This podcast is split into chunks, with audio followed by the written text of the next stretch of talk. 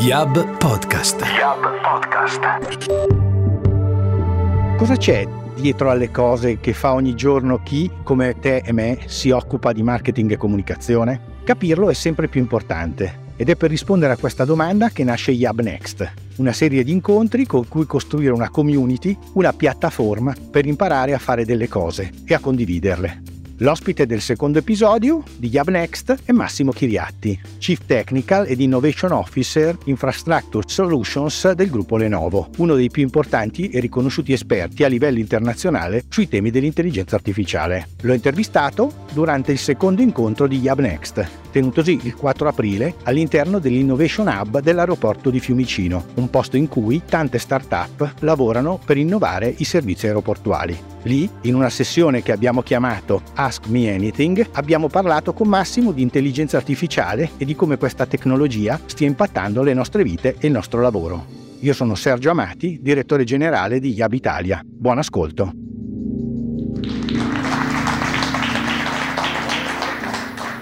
Eh, proviamo a dire incoscienza artificiale non intelligenza, ma lo capiremo nei prossimi minuti, spero. Le macchine fanno predizioni, avete sentito parlare, no? Oggi con ChatGPT, per esempio, fanno anche sugger- generazioni, suggeriscono contenuti. Adesso magari con le vostre domande poi andiamo più in dettaglio. E dove ci porta? Eh, allora, eh, guardiamo un attimo quali sono gli ingredienti base dell'artificial intelligence, delle AI. Anche qui, per semplificare, i dati, la capacità computazionale e gli algoritmi. Sono tre elementi, dobbiamo un po' studiarli per capire eh, le relazioni. No, sui dati già deve parlare che eh, è da molto che parliamo di big data, tutte queste informazioni esponenziali che arrivano e arrivano per l'appunto dal fatto che noi scriviamo, noi ci muoviamo e abbiamo la fortuna di avere la capacità di produrre dati, di raccoglierli a costi sempre più bassi, perché prima eh, era molto costoso la raccolta dei dati e, e comunque la conservazione. Oggi invece abbiamo degli strumenti, lo storage tipicamente, che costa molto meno. Avete visto una piccola chiavetta contiene ormai molti gigabyte. Se non abbiamo dati non si può fare nessuna artificial intelligence. Questo è un, must. Dati poi vediamo di buona qualità, dati strutturati, non strutturati, però siamo noi che li produciamo qui. Poi abbiamo una parte per l'appunto di capacità computazionale, i computer, le CPU, le GPU, le schede grafiche, diciamo, no? Questi signori, questi, questi oggetti, per fortuna ci danno la possibilità di avere molta potenza anche qui a basso costo rispetto al passato. Io nel passato dovevo comprare un grande hardware costosissimo, oggi posso anche affittarlo in cloud, un pezzo di capacità computazionale. E poi gli algoritmi, anche qui ci sono algoritmi in open source, cioè eh, liberamente disponibili. Quindi eh, vedete, io sto facendo un rilievo che gli ingredienti base delle AI hanno un aspetto economico, non solo tecnico. È il fatto che noi ne possiamo avere tante architetture hardware a basso costo che ci consentono di fare AI, altrimenti non potremmo farlo. Ovviamente a vari livelli, no? Però anche noi in casa oggi, negli ultimi giorni, abbiamo visto che possiamo scaricare quelli che si chiamano il Large Language Model, cioè queste architetture che fanno le chat, sto semplificando, possiamo scaricarle sul nostro PC server e farle girare con una buona qualità. Quindi non pensate soltanto ad avere qualcuno che vi presti il servizio si possono fare investimenti da quest'area. Il mio mestiere ovviamente è questo. Eh, sui dati volevo farvi riflettere perché sta cambiando il modello. Cioè anche Gartner dice che nel 75% dei dati enterprise saranno processati al di fuori del data center. Data center è un'area dove noi abbiamo i server che prima aspettavano il dato che noi fornivamo. Oggi invece accanto a questo modello stanno nascendo quelli che si chiamano gli edge computing. Sono server molto piccoli, molto capaci di eseguire potenza computazionale per l'appunto anche di, in termini di artificial intelligence che possiamo avere in questi luoghi, non per forza in un data center, eh, attaccati al tetto, eh, vicino a una telecamera per esempio, per fare subito elaborazione lì dove nasce il dato senza per forza farlo arrivare al cloud e poi tornare. Cosa voglio dire? Che anche qui stiamo assistendo a un processo dove l'elaborazione eh, in realtà sta seguendo il dato, perché il dato si, ormai si produce in periferia, telecamere per l'appunto, come vi dicevo, e quindi abbiamo anche infrastrutture per fortuna che si avvicinano a queste soluzioni. Tornando alla parte tecnologica, tornando alla parte della capacità computazionale, i computer, eh, io vorrei mh, mm, proporvi una definizione e una classificazione, perché noi tutti conosciamo le macchine, quelle classiche, i PC classici, no? che abbiamo sulla, sulla nostra scrivania o sul portatile. Pensate per semplicità alla scrivania, no? uh, alla calcolatrice. E, e, questa no? è una macchina automatica. Cosa fa la calcolatrice? Noi gli abbiamo detto fai la somma, abbiamo scritto un programma informatico somma e abbiamo detto a fronte di qualsiasi dato tu fai comunque la somma. Sono macchine che eseguono il nostro codice informatico. Sono macchine deterministiche, il risultato è sempre lo stesso. Accanto a questo sistema di macchine automatiche stiamo creando, abbiamo già creato, le macchine autonome. Che significa autonoma? La macchina autonoma fa un po' spavento, perché dice, ma è veramente autonoma? Non è completamente autonoma, però non segue più le nostre regole. L'artificial intelligence non segue la programmazione if then else per gli informatici, oppure se succede questo fai quest'altro, fai la somma. Non funziona così. Funziona partendo dai dati. Io do alla macchina tanti dati, tanti dati, e la macchina pian piano, con milioni di immagini di gatti, con milioni di testi, inizia a classificare, inizia a suggerirci qual è il gatto e qual è il cane. Ma non gli abbiamo detto se ha uh, quattro zampe è un gatto, se, ha, uh, se ha le ali è... No, Tipicamente le macchine che si chiamano, in qualche modo, i processi che si chiamano non supervisionati, emerge dai dati il modello. Il modello poi per l'appunto viene applicato su di noi. Poi facciamo degli esempi. E allora, mentre prima, per semplicità, la calcolatrice eh, gli dicevamo io, essere umano, imposto le regole, ho una teoria, le ipotesi, incomincio a osservare, incomincio a fare calcoli, e ha un risultato per l'appunto deduttivo. Invece le macchine basate sull'artificial intelligence partono da qui, partono proprio dall'osservazione dei dati e pian piano, pian piano tirano fuori dei risultati. Ma attenzione però, il risultato è basato sulla statistica. Statistica. Quindi può prenderci e può non prenderci.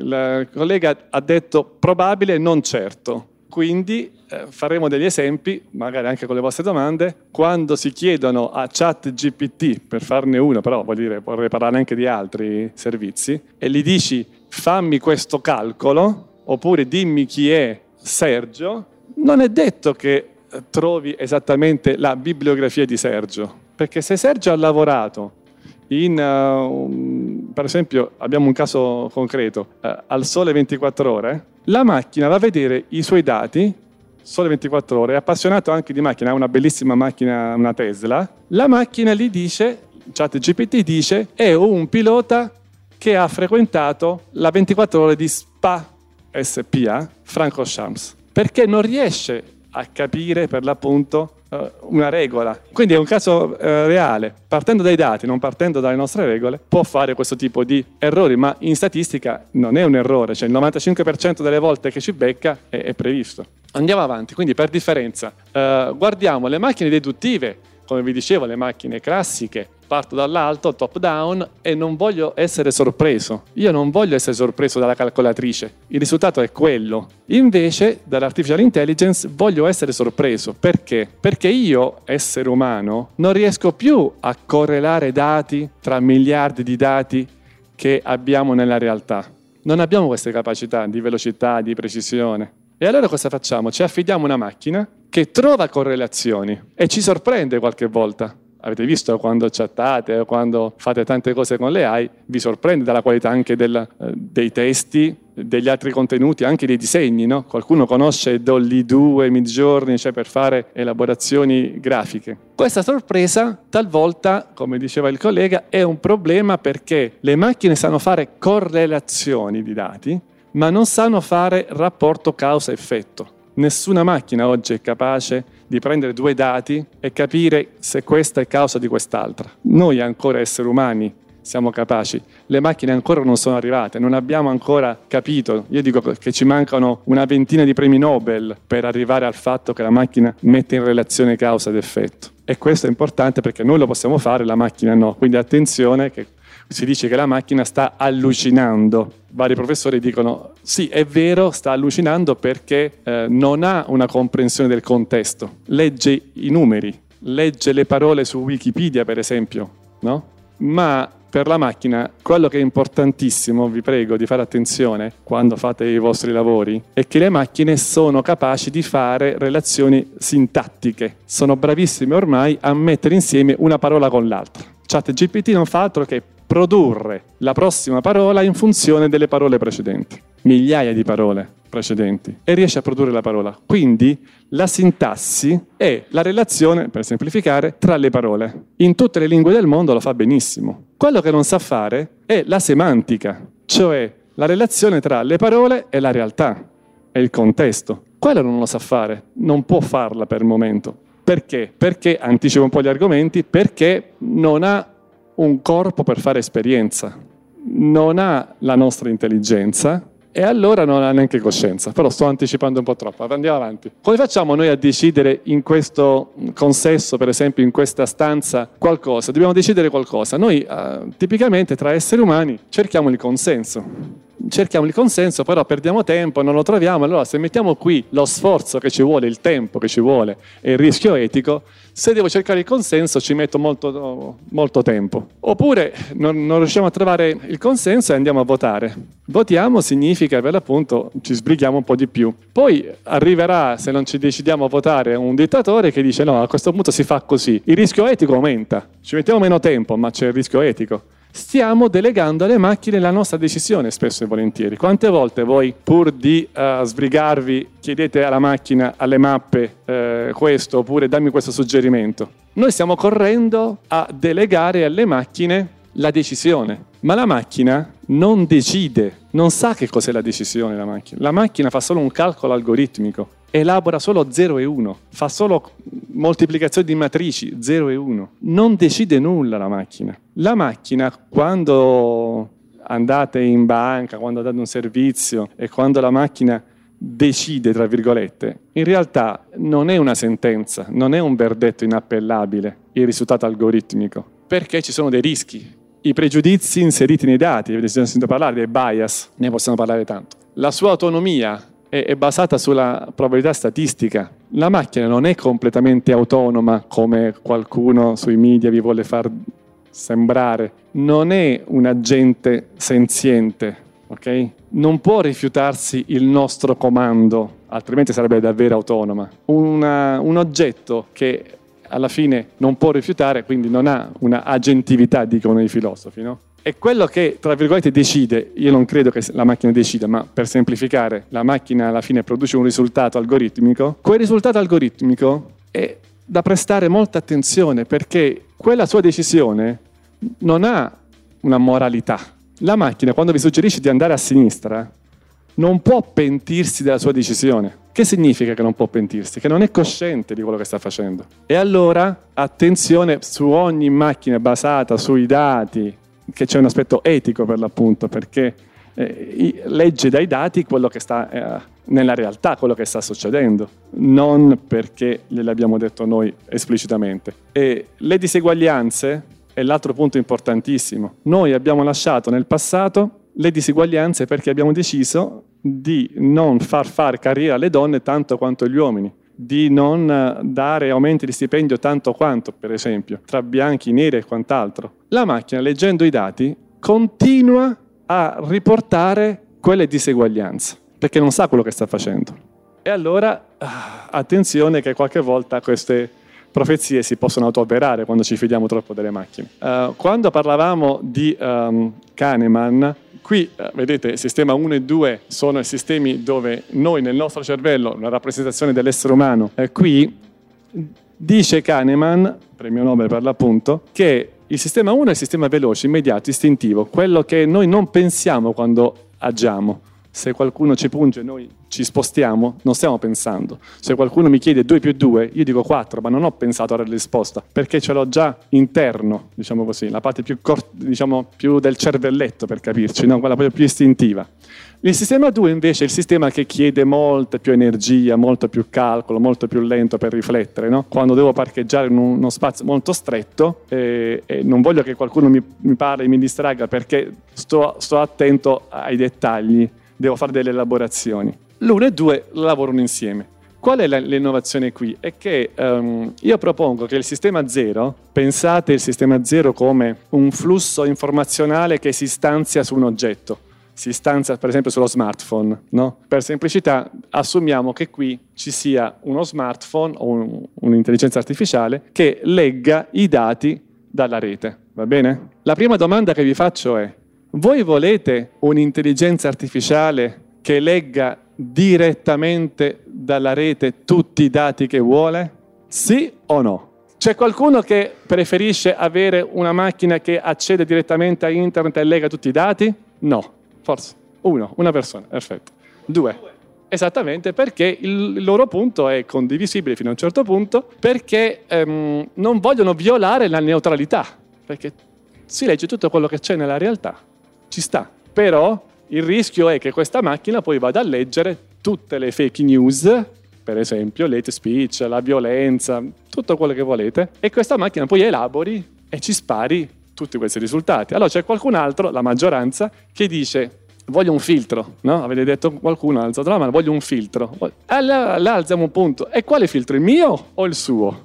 Classico, classico modello, no? Oggi quelle informazioni già esistono sulla rete. Di fatto stiamo semplicemente dicendo che una macchina che più, ha più capacity no? di noi, di un essere umano, riesce a elaborarle in maniera molto più importante, però quelle informazioni già esistono. Altro tema è dire le filtro. Se creiamo un filtro, l'aspetto etico immediato che, che, che mh, emerge è chi fa il filtro, esattamente, no? Esattamente. Sì, è proprio, è proprio, questo il punto. È un po' una provocazione perché ovviamente eh, non c'è in etica si chiamano i dilemmi etici, non c'è una risposta chiara, cioè non è che qualcuno ha ragione e qualcuno ha torto qui dentro, non c'è, no? Però dipende anche da che tipo di attività vogliamo farli fare. Allora, un'attività che possiamo pensare è, va bene, la macchina potrebbe decidere di aprire o chiudere quella sbarra per farci passare o meno. Allora, facciamo in modo che la macchina applichi direttamente nella realtà il suo calcolo, anche qui, no? In funzione di quello che deve fare, io penso che sia il caso che la macchina agisca subito. Perché se la macchina invece dobbiamo mettere un altro filtro per dire aspetta, decidiamo noi esseri umani come devi lavorare, anche lì ci sono un trade-off, no? Perché se io devo intervenire ogni volta che la macchina ci suggerisce qualcosa, abbiamo latenze, abbiamo tempi, abbiamo costi improponibili, no? E allora certe volte dobbiamo decidere che la macchina deve fare le attività. Però attenzione che quando invece la macchina dà dei suggerimenti agli esseri umani, quindi non è che apre e chiude eh, un cancello, ma ci suggerisce delle, eh, delle diagnosi, ci suggerisce tante, tante, altre cose e allora lì il tema etico eh, è ancora più amplificato, concorda? Ci sono, ci sono tantissimi aspetti che dobbiamo affrontare. E allora cosa succede? Succede che eh, ci sono quelli che si chiamano oggi i guardrails. Stiamo dicendo, la comunità, mettiamo della regolamentazione, quindi leggi, e mettiamo dei criteri etici, tutte e due per fare in modo che questi risultati algoritmici siano arginati nel senso che i problemi che possono nascere e i benefici siano amplificati.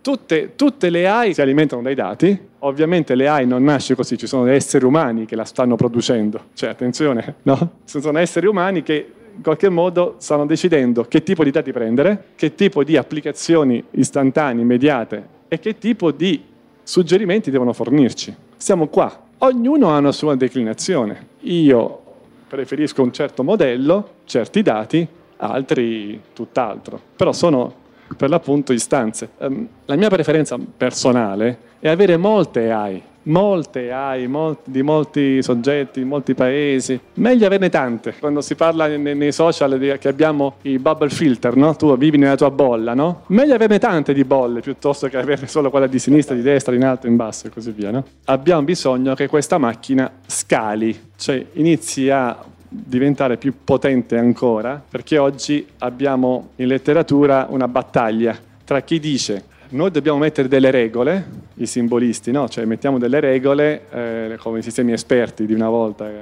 qualcuno si ricorda, mettiamo delle regole perché sono le nostre regole che arricchiscono la macchina anche a non deviare. E altri invece eh, il deep learning, i, i, connessionisti vengono chiamati, dicono no, partiamo dai dati e che eh, i dati ci porteranno dei risultati e, e qualsiasi nostra regola di esseri umani non fa altro che limitare la possibilità di avere nuovi risultati. È una letteratura sconfinata. Però noi in questo gap abbiamo il tempo almeno la mia speranza molto personale, è di governare questo processo. Dobbiamo metterci su a fare una governance dei dati. Noi qui con il professor Luciano Floridi, magari qualcuno lo conosce, un professore eh, di filosofia ad Oxford, eh, abbiamo scritto nel 2020 un, un, paper dove abbiamo in qualche modo detto va bene, questa è la natura di GPT-3, sono da. modelli di linguaggio, e eh, nel 2020 eh, sono venuti dietro con 76.000 accessi alla data, dove in qualche modo abbiamo fatto tre test. Abbiamo detto alla macchina, non al motore di ricerca, eh, il motore di ricerca Google funziona in un modo questi signori funzionano in un altro modo, adesso andiamo nei dettagli. Abbiamo detto, mi fai questo calcolo matematico? semplice, banale, e l'ha sbagliato, perché per l'appunto non aveva mai trovato nella sua base statistica quel tipo di operazione, molto semplice. Mi fai un calcolo semantico, nel senso che mi dici quanti eh, piedi entrano in una scarpa? Ha risposto 10, perché ha fatto il calcolo con le dita, no? eh, oppure una, un, un, tema etico, no? Insomma, le ha sbagliate tutte. Perché questo non è un motore di ricerca. Il motore di ricerca tipicamente riceve la vostra eh, query, la vostra domanda, ha indicizzato il mondo e ti dice vai sul sito di Sergio e lì c'è la risposta. E voi seguite il sito di Sergio. Questo funziona il motore di ricerca, con tutto il business, model e così via, pubblicità e quant'altro. Primo argomento, il motore di ricerca non è responsabile del contenuto, perché lui che è responsabile del contenuto. Invece questi generatori, chiamiamoli così, non è che hanno soltanto indicizzato, ma hanno letto, anche qui leggere, siamo noi che leggiamo, le macchine hanno visto dei testi, hanno letto miliardi di pagine e ti propongono una risposta direttamente senza passare più sul suo sito. Okay? E propongono una risposta sulla base per l'appunto del prompt. Il prompt è lo spunto che noi abbiamo detto alla macchina, uh, le prime 3-4 parole, e poi la macchina continua a generare testo, sintatticamente per l'appunto. Vado velocemente, a qualcuno magari interesserà questa parte più creativa.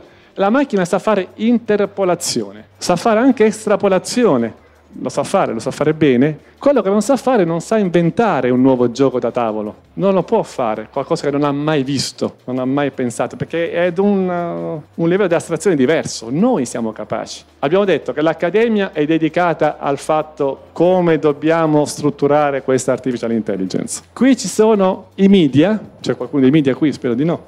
Ecco. Ah, sì, sì, sì, sì, sì, ma sì, è una battuta. I media, i media eh, io dico sempre, lavoro anch'io un po' nei media, si spaventa un po', no? La macchina vi seppellirà, la macchina vi sostituirà, non tutti i media, qualcuno ovviamente. Perché? Milioni di posti di lavoro. Esatto, perderei tutti i posti di lavoro, no? La macchina è cosciente.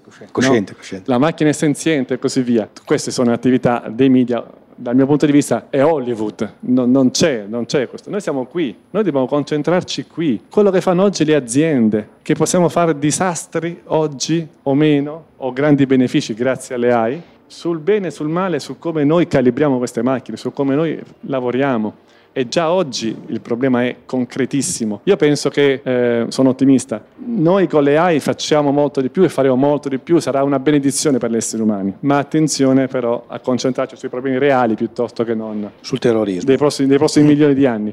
Abbiamo scritto un paper, un manifesto con altri colleghi sul fatto che per l'appunto non ci sostituirà e parliamo di un'intelligenza artificiale debole e poi il lavoro, ne parleremo nelle vostre domande immagino, i lavori alienanti spariranno meglio così.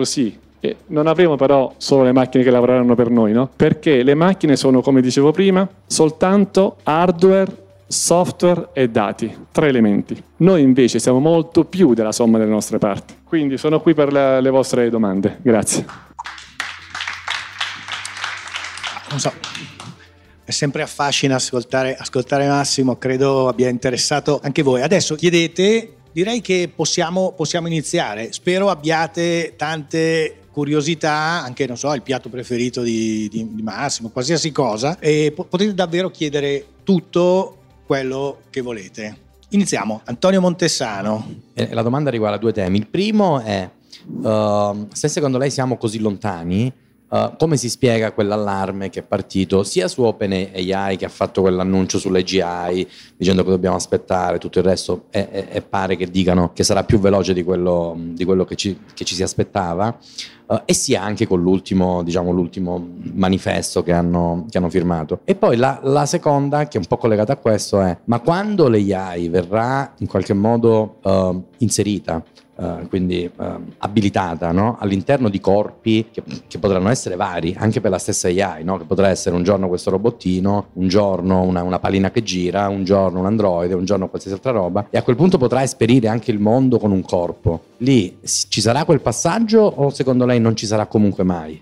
Parto dall'ultima. Mai non lo dico perché vedendo le esperienze che negli ultimi anni stiamo osservando, io mi occupo di IT da qualche decennio, mai come in questi ultimi due o tre anni stiamo vedendo innovazioni di una frequenza incredibile, per cui io no, il mai non lo dico, però è al di là della nostra vita una macchina senziente. E torno alla prima, noi stiamo vedendo che le macchine stanno aumentando esponenzialmente di potenza e la nostra capacità di capirle, di gestirle è in ritardo. Evidentemente in ritardo, nel senso che noi dobbiamo tutti quanti insieme studiare di più come funzionano, ma non solo fare innovazione di prodotto, innovazione tecnologica, perché non tutti la possiamo fare, no? Gli ingegneri la faranno. Quello che a me piacerebbe vedere di più è innovazione sociale, culturale, politica, perché non possiamo lasciare le macchine o almeno alcuni gruppi a lavorare, a contendersi un mercato di 8 miliardi di persone, perché chi per primo produrrà un'AI potentissima, efficace, che ci farà tantissime, ci, ci porterà moltissimi vantaggi, e, e potrà avere il monopolio o almeno uno stretto oligopolio. È per questo che io dico siccome le persone oggi quando usano le AI non hanno una piena consapevolezza, perché per l'appunto non sono regole umane, ma escono fuori dai dati, dei modelli, allora abbiamo bisogno di politica e etica per fare in modo che i risultati algoritmici non siano qualcosa che io sono obbligato a, a accettare, a seguire. L'essere umano si svaluta in quel momento, quando pensa che la macchina ha deciso meglio. La macchina non decide meglio, siamo noi che diciamo che cos'è il meglio. Ci sarebbe da riflettere per, uh, per ore. No, mi chiedevo una cosa, mi viene sempre più in mente no, la famosa scena di Blade Runner, eh, il test del replicante, non so se ve la ricordate, no? oh. dove appunto il test consisteva nel capire, perché il replicante era talmente uguale all'essere umano che l'unico modo per capire se fosse o no umano era questo famoso test dove si misurava in qualche modo l'elemento della coscienza, no? si metteva di fronte a un problema di tipo etico e in base alla risposta capivi se era una macchina o meno.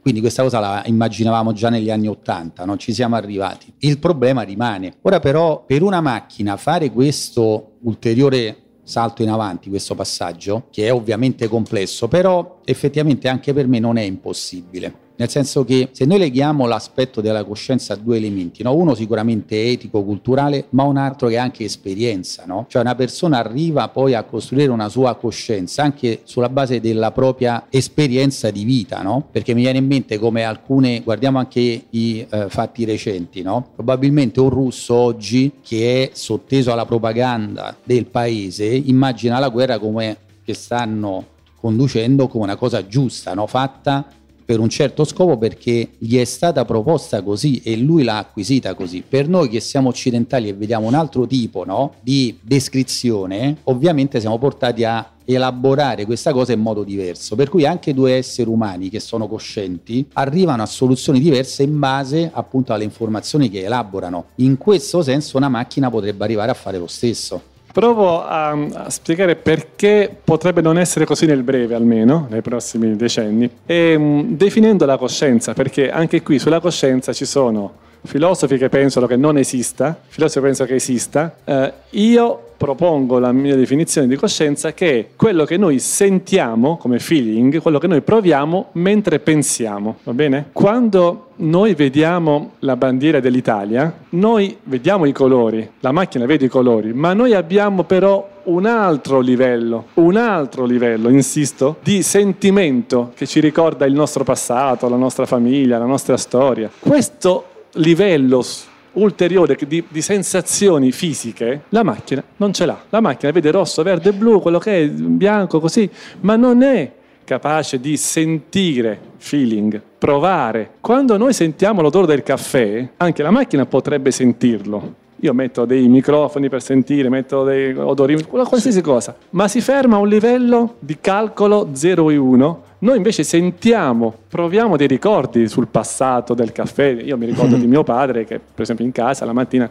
Ecco, però queste cose la macchina non lo può fare. La coscienza è squisitamente umana al momento. Se qualcuno mi dice che una moltiplicazione di matrici eh, produce coscienza, io ancora non ci credo poi me lo deve dimostrare, ma non sono io a dimostrare che la macchina non è cosciente, essere lui a dimostrare che è cosciente. Sì, abbiamo, cioè, c'è anche una unità di misura di questo, no? cioè, l'ho capita leggendo il libro di Massimo, si chiamano i qualia, quindi di, eh, di fatto c'è questa cosa no? che uno sente qualcuno ha provato a quantificarla no? e l'ha, l'ha chiamata i, qualia. Quindi quando noi, vediamo la bandiera, quando noi vediamo la bandiera italiana, vediamo tre colori, però in realtà produciamo un'altra cosa che è la nostra sensazione e che qualcuno ha voluto addirittura quantificare con questa, con questa unità di misura dei qualia. Sì, sono esperienze soggettive, eh, lo dicono i filosofi, non lo dico io, della, delle esperienze. Esatto, sono le, sono le nostre emozioni e, e qualcuno dice che è emersa questa capacità della coscienza grazie al fatto che noi abbiamo milioni di anni di evoluzione, le macchine non ce l'hanno, questa complessità neuronale ha fatto emergere cioè il fenomeno dell'emergenza, questo strato di coscienza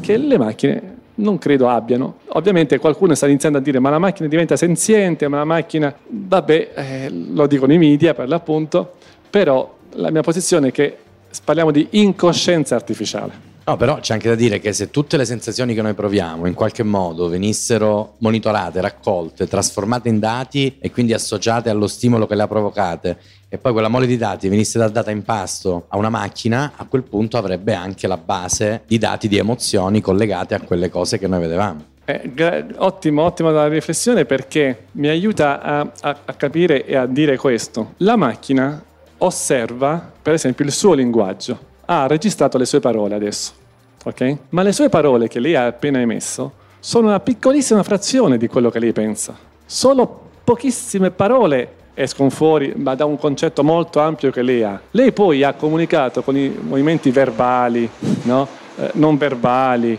eh, con le sue emozioni e la macchina ha catturato soltanto un epsilon della sua espressività. E allora se la macchina cattura solo quella piccola parte di quello che noi facciamo uscire, come fa la macchina a sentire quelle sensazioni che lei sta provando e a replicarle? Il linguaggio, noi facciamo tutta questa, questa, attenzione sul linguaggio, parliamo molto del linguaggio. In realtà dovremmo dire, la macchina non è che capisce il linguaggio, conosce il testo, 0 e 1 del testo. Il testo e il linguaggio, ci sono dei livelli di, di senso sì.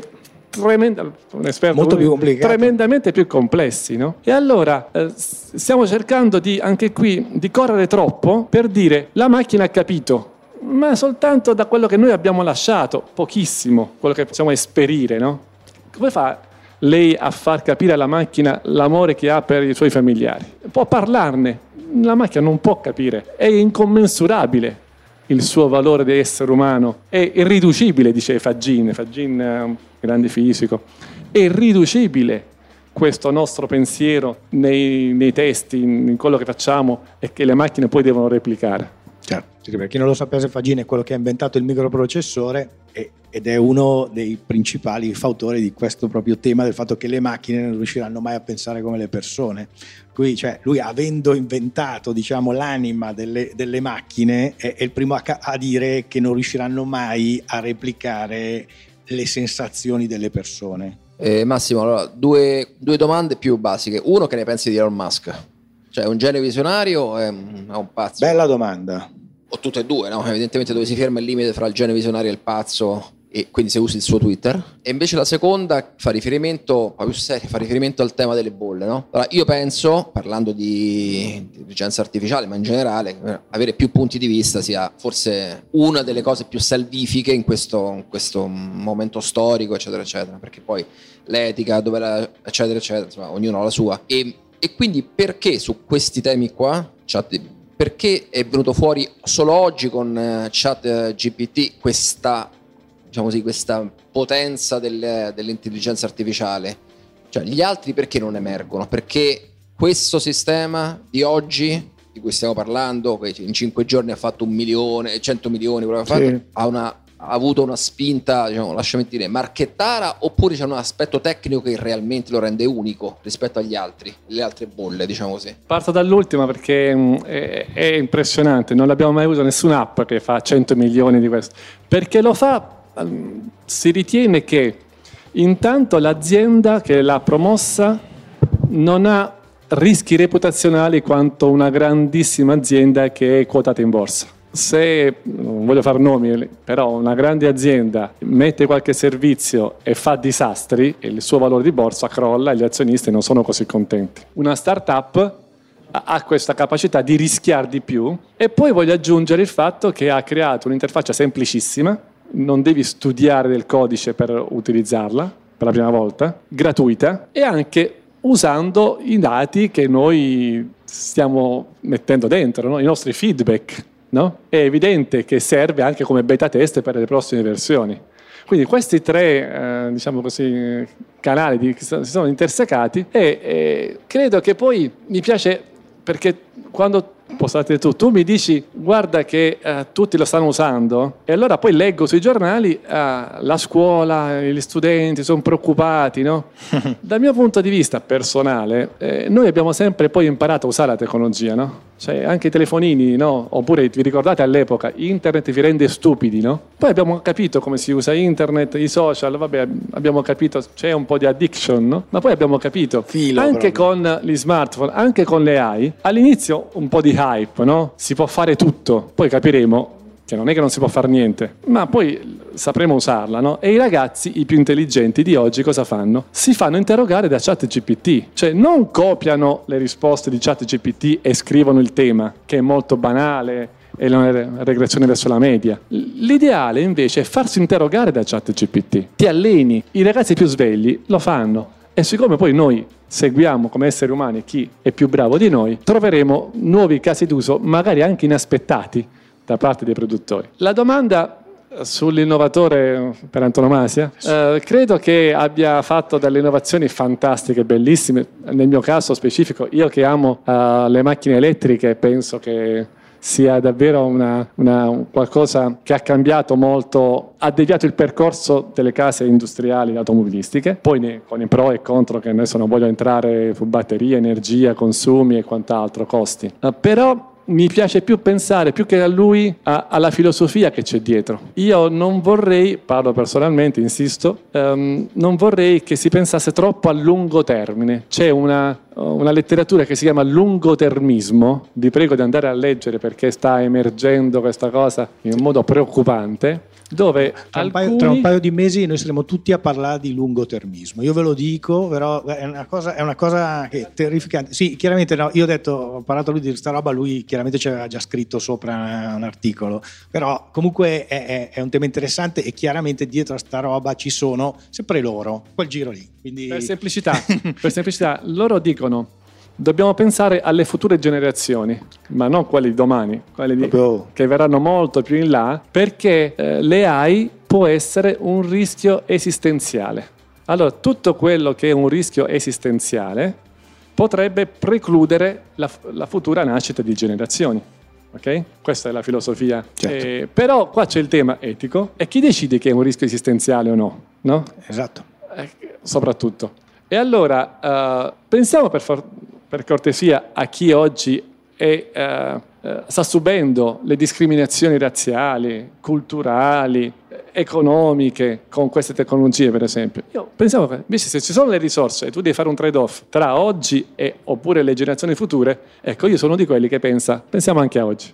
Sì, perché chiaramente questi signori roba tipo la, il tema ambientale non lo considerano un tema importante, non è un tema esistenziale, cioè c'è qualcosa di più. Cioè il fatto che ci sia stata la pandemia e siamo morti 5 milioni è un tema irrilevante considerando grandi temi esistenziali. Quindi da un certo punto di vista questo lungotermismo giustifica tutta una serie di scelte anche molto radicali che si devono fare oggi, perché poi questa cosa, tanto rispetto a quello che succederà tra 200 anni, chi se ne frega. Cioè adesso l'ho detta un po', detta, detta un po estrema, però è, è, è, è interessante. Dietro questa cosa ci sono tantissimi denari, tantissimi personaggi di, di, di, altissimo livello e quindi sta montando. Dietro c'è un signore che si chiama Nick Bostrom, che è un professore dell'Università di Oxford, dove insegna anche Luciano Floridi, mi dicono che tra i due non ci sia proprio un bellissimo rapporto, perché la pensano in modo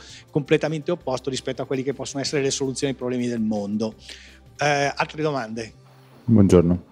Allora, parlavamo prima tra differenza tra semantica e testo e parole. Volevo sintattica. Capire, sintattica. Volevo capire se a noi all'università ci hanno insegnato che la bibliografia è fondamentale, quindi la citazione anche nelle presentazioni dei testi, eh, delle fonti, eccetera, eccetera. Volevo capire se questo poteva essere per chat GPT o anche per altri strumenti di AI una soluzione della citazione delle fonti alle quali ha attinto affinché si possa eventualmente intervenire laddove la fonte fosse un fake, un deep fake o quant'altro. Bellissima domanda eh, ed è un problema perché queste macchine non leggono le parole e fanno copia e incolla di parole. Sono coriandoli, vivono in una nuvola di parole, una nuvola di parole, anche pezzettini di parole, si chiamano token, sono 4-5 caratteri, e quindi hanno perso qualsiasi collegamento Quello con la fonte. Cerco di spiegarmi. No, no. Mentre chi conosce il database, il database significa che Sergio, con la sua utenza, ha inserito la fotografia che si chiama sergio.jpg, sergio.doc, in un database, va bene? Queste macchine non hanno un database perché hanno rastrellato su internet parole indiscriminatamente di tutto, tutto quello aperto, pezzi di parole le hanno fatto quel percorso che si chiama training, allenamento, che non è altro che un processo costosissimo, molto lungo, di trovare la relazione statistica tra una parola e l'altra.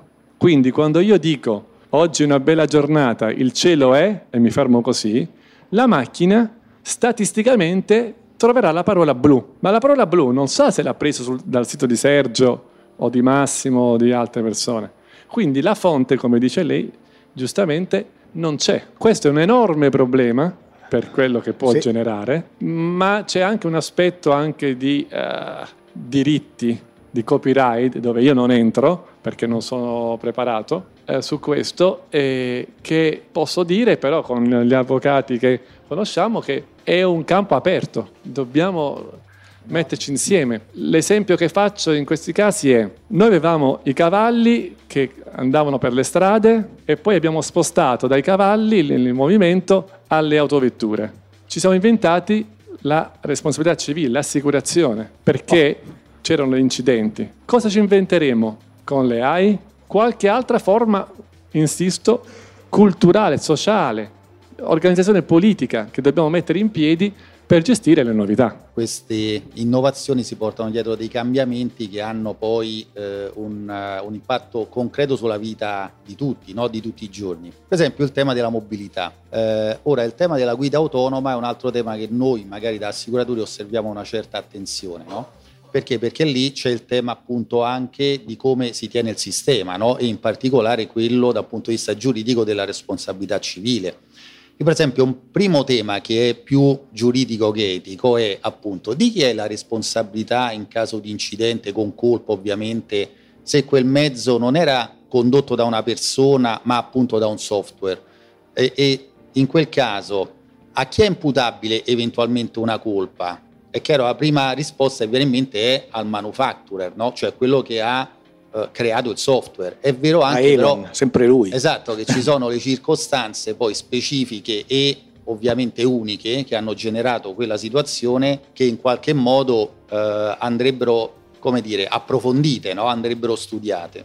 Però ecco, questo è un, un, effetto concreto che poi banalmente ce l'abbiamo davanti. No? Ed è uno dei motivi per i quali le autovetture a guida autonoma stanno avendo un po' più difficoltà rispetto a quello che speravamo tanti anni fa, perché il mondo è aperto, il mondo è complesso, però anche qui, guardate, prima io dovevo dire a una macchina esegui queste regole e vai per l'aeroporto, ma dovevo anticipare a priori tutte le regole quando la macchina gira a quest'angolo, che ne so cosa accade. E non funzionava quel modello di calcolatrice. Io metto le regole a priori, ante litteram, no?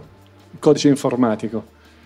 Queste macchine vanno da sole perché abbiamo cambiato il modello, abbiamo detto non ti metto più delle regole.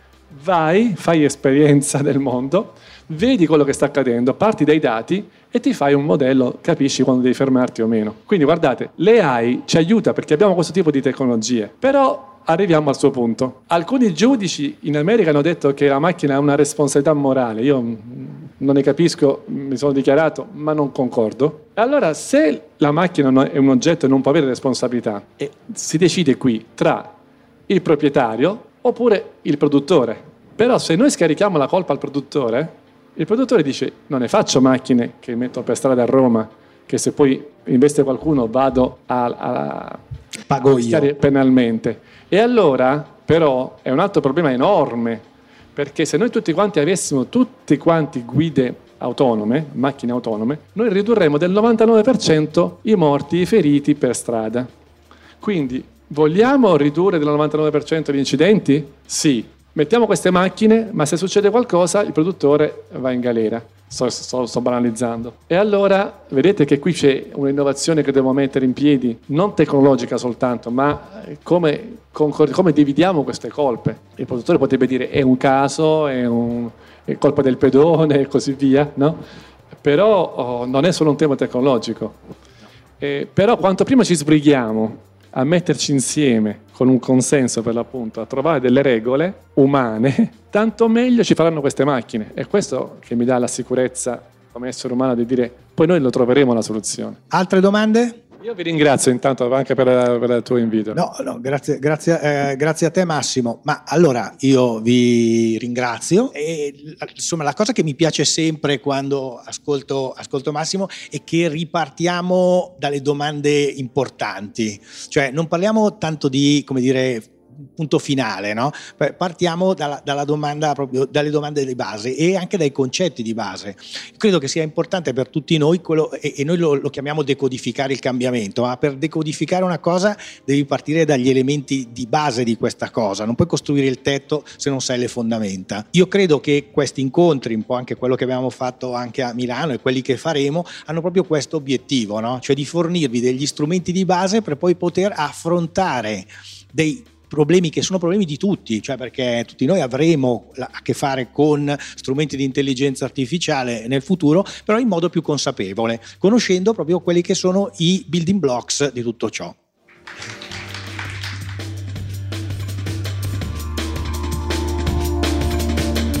10 maggio YabNext sarà al Cineca di Bologna, dove si trova Leonardo, il quarto computer più potente al mondo, la trivella dell'intelligenza artificiale. Io sono Sergio Amati, direttore generale di Yab Italia. Grazie per averci ascoltato. Alla prossima.